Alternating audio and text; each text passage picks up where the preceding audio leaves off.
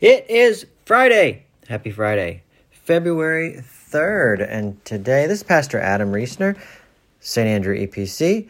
I'm going to read to you uh, this whole month, the February month of love. We are reading from the famous love chapter from Scripture, 1 Corinthians 13. I'm going to catch us up here, verses 1 through 4. If I speak in the tongues of men or of angels, but do not have love, I am only a resounding gong or a clanging cymbal.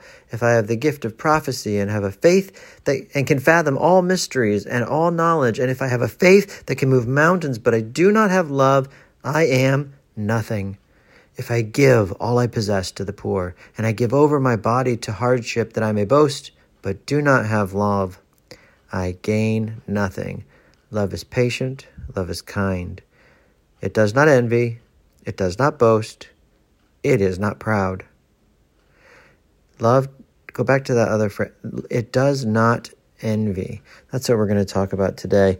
Have you, I'm sure you have, experienced that feeling when you see something that somebody else has that either you want it or you just don't think they ought to have it and something happens inside your spirit doesn't it you just you feel you feel ugly you feel angry you feel angsty what is that about us that causes us to do that? I had uh, one experience when I was in the Navy. Um, a guy got a medal for something, and it was a guy. Uh, most people didn't really like him, and they didn't think he deserved the medal. Uh, but afterwards, man, they were they were cussing and spitting and mad about it.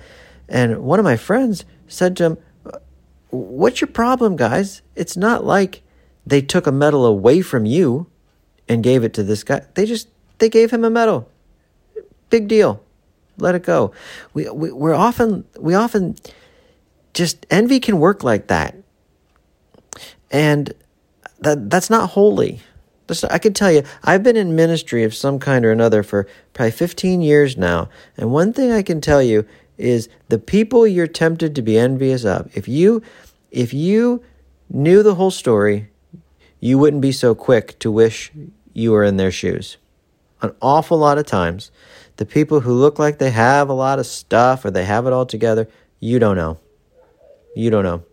And oftentimes, the people who maybe look like they don't have it all or um, they don't have it all put together, you know what? They're doing all right. They're joyful. They're they're contented. I mean, not always, of course. Everybody's got issues. Everybody's got problems.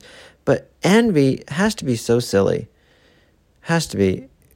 The especially for a Christian. As Christians, we know that everything we have is a gift from God.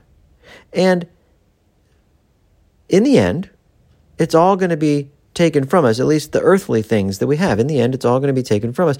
And in the end, we're all going to receive an inheritance, Scripture tells us.